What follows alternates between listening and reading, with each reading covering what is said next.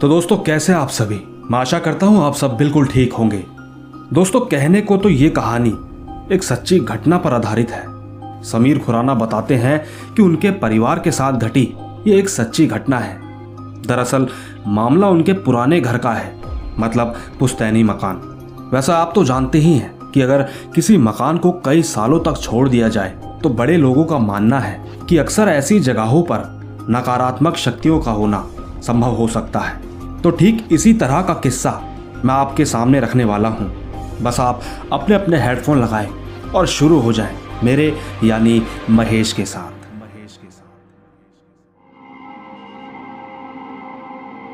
दोस्तों, मेरा नाम समीर खुराना है।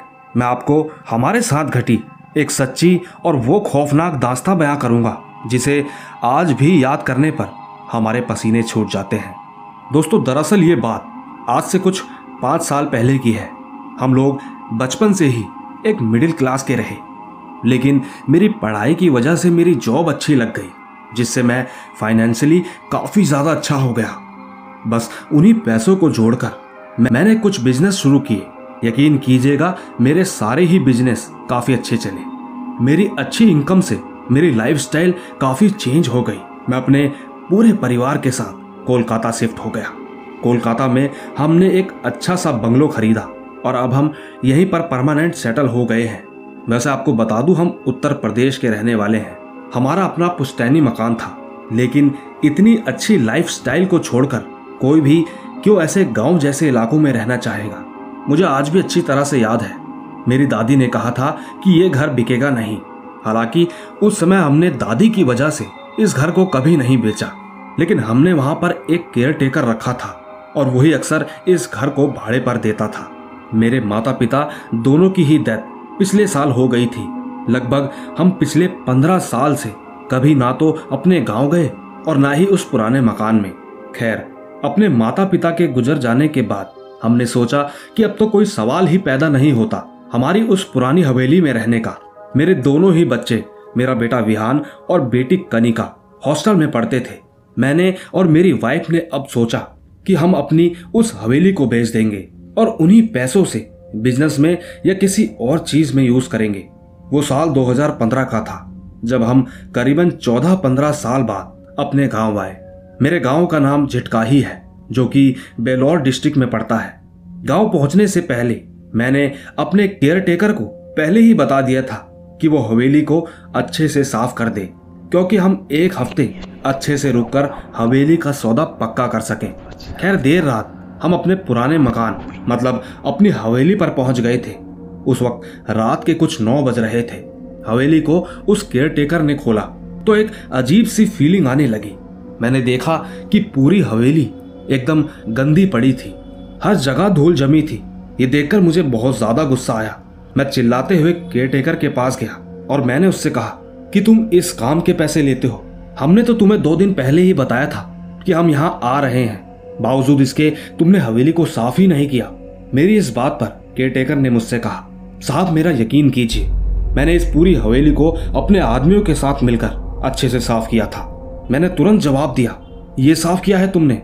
उसने कहा, सर, हमारा यकीन कीजिए। आप चाहें तो मेरे आदमियों से पूछ सकते हैं। मैंने उसकी बात को नजरअंदाज किया और थोड़ा अंदर की तरफ़ गया। तो मैंने देखा कि एक कमरा काफ़ी चमक रहा है। वो कमरा एकदम साफ़ था। शायद वो कमरा एक स्टोर रूम था। मुझे बड़ी ही हैरानी हुई। मैंने मन ही मन सोचा कि ऐसा कैसे हो सकता है? आखिर केयरटेकर स्टोर रूम को साफ़ करके दूसरे कमरों को साफ़ करना कैसे भूल सकता है? खैर, मैंने वक्त जाया नहीं किया और हमने उसी कमरे में बिस्तर लगाया और पूरी रात वहीं पर सोए। रात भर काफ़ी अच्छी नींद आई हमें। लेकिन अगली सुबह मैं यूँ ही अपने छत पर गया। ये देखने के लिए कि छत से गाँव का नज़ारा किस तरह दिखता है। लेकिन इस बार जो मैंने देखा, उसे देखकर मुझे और बड़ा झटका लगा। मैंने देखा कि जितनी लंबी मेरी नज़र जा सकती थी, उस दायरे में वो सारे घर बिल्कुल इस तरह थे, जैसे वहाँ पर पिछले 20-30 सालों से कोई आया ही नहीं हो। मैं ये सोचने लगा कि आखिर ऐसा कैसे हो सकता है। मैं इतने सारे लोगों को अच्छी तरह से जानता हूँ। ये लोग खेती के सहारे ही रहते हैं। फिर ऐसे में इन लोगों ने ये गाँव क्यों छोड़ा? मैं बस इन्हीं सब के बारे में सोच रहा था कि अचानक नीचे से मेरी वाइफ निशा की जोरों से चिल्लाने की आवाज़ आई। आवाज़ के आते ही मेरा ध्यान एकदम से टूट गया और मैं भागता हुआ नीचे की तरफ़ गया। नीचे जाकर देखा तो मेरी वाइफ एक कोने में डरी हुई खड़ी थी। वो कुछ बोलने की हालत में नहीं लग रही थी। किसी तरह मैंने उसे शांत किया। तब जाकर कहीं उसने बोला कि उस चावल की कोठी में एक लड़की की लाश मुस्कुरा रही है। मैंने एक बार तो अपनी वाइफ को ठीक से देखा और तब जाके कहा, ये क्या बोल रही हो तुम? ऐसा कैसे हो सकता है? मैंने तुरंत उस चावल की कोठी देखी, पर मुझे वहाँ कोई नहीं दिखा। मैंने तुरंत दूसरी कोठी भी देखी, लेकिन वहाँ पर भी कोई नहीं था। मैं निशा के पास गया और उसे ये बोलकर चुप करा दिया कि तुम हॉरर फ़िल्में ज़्यादा देखती हो, इसीलिए तुम्हें यह सब वहम हो जाता है। लेकिन बहुत जल्द मैं भी इस सच से टकराने वाला था, जिससे मैं अब तक बिल्कुल अनजान था। पर फ़िलहाल मेरे पास ज़्यादा समय नहीं था, क्योंकि उस दिन मुझे सरपंच जी की हवेली पर अपने मकान का सौदा करने जाना था। साथ ही उस पार्टी से भी बात हो गई थी। दोपहर में हम जब सरपंच जी के मकान पर पहुँचे तो वहाँ गाँव के बड़े बुज़ुर्ग पहले से ही बैठे थे। हम ठीक उन्हें ही हवेली बेचने वाले थे। हमारी उनसे बात हुई तो उन्होंने मुझसे पूछा, खुराना साहब, सब ठीक है? आप बस हमें इतना बता दीजिए कि ये हवेली आपकी कहाँ पर है? मैंने कहा यहीं से कुछ चार किलोमीटर पीछे, जो अमरोली रोड जाता है ना, ठीक उसके पश्चिम की तरफ़। मेरी इस बात पर उन्होंने चौंकते हुए कहा, आप कहीं श्रापित हवेली की बात तो नहीं कर रहे? मैंने तुरंत कहा, श्रापित हवेली? कैसी श्रापित हवेली? वो हमारा पुस्तैनी मकान है। काफ़ी समय से वहाँ कोई नहीं रह रहा, इसलिए थोड़ा खंडर जैसा लग रहा होगा। पर इसका मतलब ये नहीं कि वहाँ कोई भूत प्रेत या चुड़ैल हो। मेरी इस बात पर उन्होंने कहा, आप कितने सालों से नहीं आए? मैंने कहा, यही कोई चौदह पंद्रह सालों से सामने से जवाब आया। तब तो आप इतना सब कुछ कह सकते हैं। वैसे उस घर में जो भी रहने आता है, वो किसी तरह ऊपर पहुँच जाता है। इसका ज्ञात तो ऊपर वाले को भी नहीं रहता। और आपने कभी गौर किया है कि आपके घर के लिए आपको कोई किराएदार क्यों नहीं मिलता?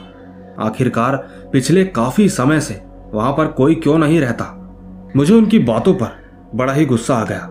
मैंने कहा, आप तो कुछ भी बोले जा रहे हैं। हम लोगों ने खुद एक दिन बिताया है। हमें तो कुछ महसूस नहीं हुआ। ये सब सिर्फ़ बेतुकी बातें हैं। इसके अलावा और कुछ भी नहीं। मेरी इस बात पर उन्होंने हँसते हुए कहा, एक दिन मेहमान नवाजी का, बाकी दिन खौफ का। मैं इससे पहले की कुछ समझता, वो सभी के सभी वहाँ से जा चुके थे। मुझे अंदाज़ा भी नहीं था कि आखिर कैसे कोई बिना देखे समझे मना कर सकता है। हम वहाँ से निकलने ही वाले थे कि उसी समय पीछे से सरपंच जी ने हमें रोकते हुए कहा सुनिए, मेरी मानिए तो आप वहाँ मत जाइए। आपका मकान वाकई श्रापित है। किसी ना किसी ने बड़े ही बुरे मन से इसे बदुआ दी है।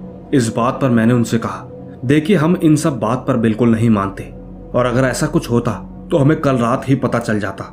मेरी इस बात पर उन्होंने कहा, वो बात तो ठीक है, आप एक हफ़्ते रहिए, लेकिन थोड़ा देख कर रहिएगा। जाते वक्त उन्होंने हमारे हाथ में एक खजूर का डंडा देते हुए कहा, देखिए जिस समय वो दुष्ट आत्माएँ आप पर अग्रसर होंगी।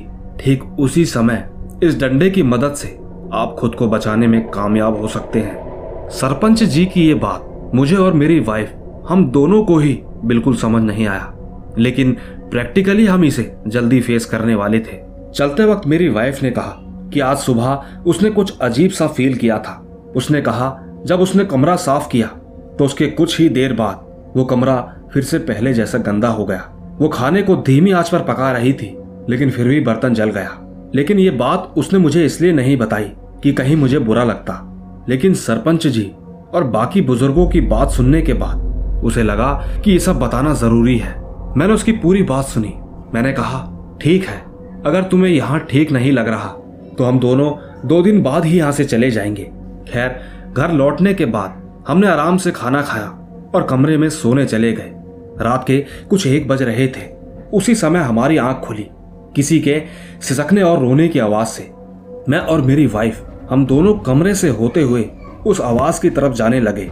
जैसे जैसे हम उस आवाज़ के नज़दीक जा रहे थे, ठीक वैसे वैसे वो आवाज़ कम होती जा रही थी। एक समय हम उसी कोठी में आए और तभी किसी के जोरों की चीखने की आवाज़ आई।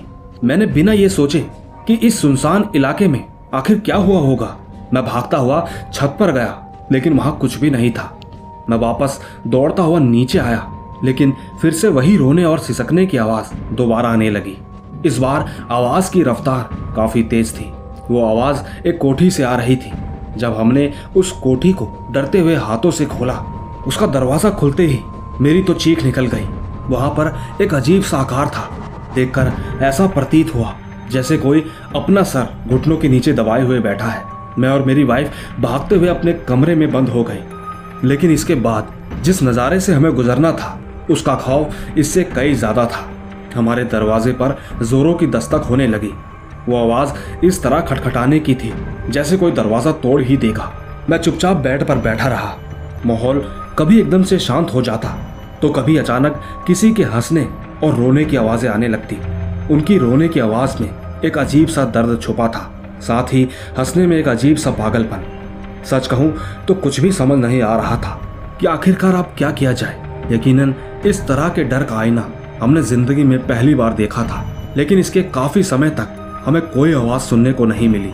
लगभग पंद्रह या बीस मिनट बीत गए थे। पूरा माहौल एकदम शांत हो चुका था। मैंने तुरंत भगवान को याद किया, जिसके कारण मुझे थोड़ी हिम्मत मिली। माहौल एकदम अजीब सा हो रहा था, लेकिन हम दोनों ने हिम्मत करके धीरे से दरवाज़ा खोला और हल्के कदमों से बाहर निकलने लगे। सब कुछ एकदम शांत था, लेकिन मेरे कान मानो एकदम खड़े थे। मुझे कुछ अजीब सी नेगेटिविटी का एहसास हो रहा था। मैं हल्के कदमों से थोड़ा ही आगे बढ़ा था कि अचानक एक बड़ा सा बक्सा अपने आप गिरा और वो आवाज़ मेरे कानों में काफ़ी तेज आई थी, क्योंकि हमारा पूरा घर बिल्कुल खाली ही था। सच कहूँ तो मैं कुछ सेकंड के लिए वहीं पर खड़ा रह गया। मेरी आँखें एकदम बंद थी। ऐसा लगा कि जैसे बस एक ही पल में मेरी साँसें न जाने कब मेरा साथ छोड़ देगी। मैंने अपनी वाइफ को एकदम चुप रहने का इशारा किया और दबे कदमों से हम धीरे धीरे वापस कमरे में गए। मेरे पास अब सिर्फ़ एक ही विकल्प था। मैंने उस खजूर के डंडे को उठाया और भागता हुआ बाहर की तरफ़ आया। जब तक वो डंडा मेरे हाथ में था, मुझे ऐसा लगने लगा कि इस पूरे घर में कोई ना कोई तो ज़रूर इधर उधर कर रहा है। अब न जाने वो क्या था, मुझे तो बिल्कुल समझ में नहीं आया। मैंने और मेरी वाइफ ने बिना वक्त गवाए वहाँ से भागना ही ठीक समझा। हम लोग तुरंत गाड़ी से निकलते ही सरपंच जी के पास पहुँचे और उन्हें इन सब के बारे में बताया। उस वक्त लगभग सुबह के चार बज रहे थे। उन्होंने हमारी सारी बात सुनने के बाद कहा, मुझे तो पहले से ही पता था कि ऐसा ही कुछ होगा आपके साथ। मैंने उनसे तुरंत पूछा तो आपने मुझे पहले क्यों नहीं बताया? लेकिन इस पर उन्होंने कहा, क्योंकि आप मेरी बात पर विश्वास नहीं करते। पर मैंने आपको ये छड़ी दी थी, इसीलिए मैं निश्चिंत था। अब आ ही गए हो तो ये बात भी सुन लो कि आज से कुछ नौ साल पहले आपकी हवेली में एक परिवार रहने आया था। उस परिवार में एक पति पत्नी और उनकी एक बेटी थी। उस आदमी की वो दूसरी बीवी थी, लेकिन उसकी बेटी, उसकी पहली पत्नी की बेटी थी। इसी वजह से उसकी सौतेली माँ उसे बहुत तंग करती, उसे मारती थी, उसे पीटती थी। उसका पति अक्सर बाहर रहता था। उसे इन सब के बारे में पता तो था, लेकिन उसे इस हद तक नहीं पता था। दूसरी तरफ़, उसकी पत्नी काला जादू करती थी। उसे मग्न होकर पूजा करने की आदत थी। वो शैतान को बुलाकर उसे अपने कैद में करना चाहती थी। न जाने उसके मन में ऐसा क्या चल रहा था। एक दिन की बात है। वो इसी तरह किसी योग में थी कि तभी उसकी सौतेली बेटी ने गलती से पानी उसके जलते मशाल पर गिरा दिया। इसके बाद उस औरत ने अपने प्रतिशोध में उस लड़की को बहुत मारा, उसको हद से ज़्यादा पीटा। उसने बची हुई कुछ जली हुई लकड़ियों को उसके हाथों पर लगा दिया। हालत इतनी ज़्यादा खराब हो गई कि उस लड़की की वहीं पर मौत हो गई। उसने खुद को बचाने के लिए उसे उस कोठी में बंद कर दिया, लेकिन जितनी बेरहमी से उसने उसे मारा था, उससे कई ज़्यादा दर्द उसे भी झेलना था। वहाँ के आसपास के लोग जो उस समय वहाँ रहते थे उन सभी का कहना है कि एक रात अचानक से उस औरत की दर्दनाक चीखने की आवाज़ें आने लगी। वो दर्द से बेहद कराह रही थी। लेकिन इसके अगले दिन ठीक उसका पति आया तो उसने अपनी पत्नी को मृत पाया, पर वो अपनी बेटी की लाश को नहीं ढूंढ पाया। उसकी पत्नी एक फंदे पर झूल रही थी। उसके मुँह से खून की लार भी टपक रही थी। सबको यही लगता है कि जिस काली पूजा से उस औरत ने जिस शैतान को बुलाया था, वो इस हवेली में ही रहने लगा है। ये पूरी कहानी गाँव में ऐसी फैली कि आपकी हवेली बिकना तो दूर, वहाँ तो कोई रहना भी नहीं चाहेगा। लेकिन एक बात थी, उसकी सौतेली माँ उसे खजूर के डंडे से मारा करती थी। बस एक यही कारण है कि उसकी आत्मा भी खजूर के डंडे से खौफ खाती है, जिसकी वजह से आज आप बच पाए। बेहतर यही होगा कि आप उसे तुड़वा दीजिए। दोस्तों, ना चाहते हुए भी मुझे सरपंच जी की बातों पर यकीन करना पड़ा। वैसे आज इस बात को पाँच साल बीत गए हैं। हमने उस हवेली को पूरा तोड़वा दिया है। लेकिन उन सब की बातें न जाने मेरे दिल में यूँ घर कर गई कि मैं चाहकर भी उसे बेचना नहीं चाहता। सच कहूँ तो मुझे ऐसा लगने लगा है कि वो पूरी की पूरी ज़मीन ही शरापित हो चुकी है। खैर, अब जो कुछ भी हो, सब कुछ आपके सामने है। यकीन करना या ना करना, ये तो आपके मन की बात है। तो दोस्तों, देखा आपने, ये थी समीर खुराना की कहानी। कई बार इंसान इतना ज़्यादा डर जाता है कि वो उस तरफ़ देखना भी नहीं चाहता। पर मुझे उनकी इस कहानी में एक बात बहुत अच्छी लगी कि वो किसी को भी खतरे में नहीं देख सकते। हालाँकि उनकी ज़िंदगी काफ़ी मस्त चल रही है और उन्हें इन सब की ज़रूरत नहीं है, लेकिन कहीं ना कहीं आज भी उनके पास पूरी की पूरी ज़मीन है, जहाँ पर एक ना एक दिन कुछ ना कुछ तो बन ही जाएगा। बाकी अगर आपको कहानी अच्छी लगी हो तो इसे लाइक, शेयर और कमेंट ज़रूर कीजिएगा। क्योंकि आप तो जानते ही हैं कि मैं आपके कमेंट का हमेशा इंतज़ार करता हूँ। बाकी मैं जल्द ही मिलूँगा आपको एक लॉन्ग स्टोरी के साथ। तब तक अपने और अपने परिवार का ख्याल रखें। Bye bye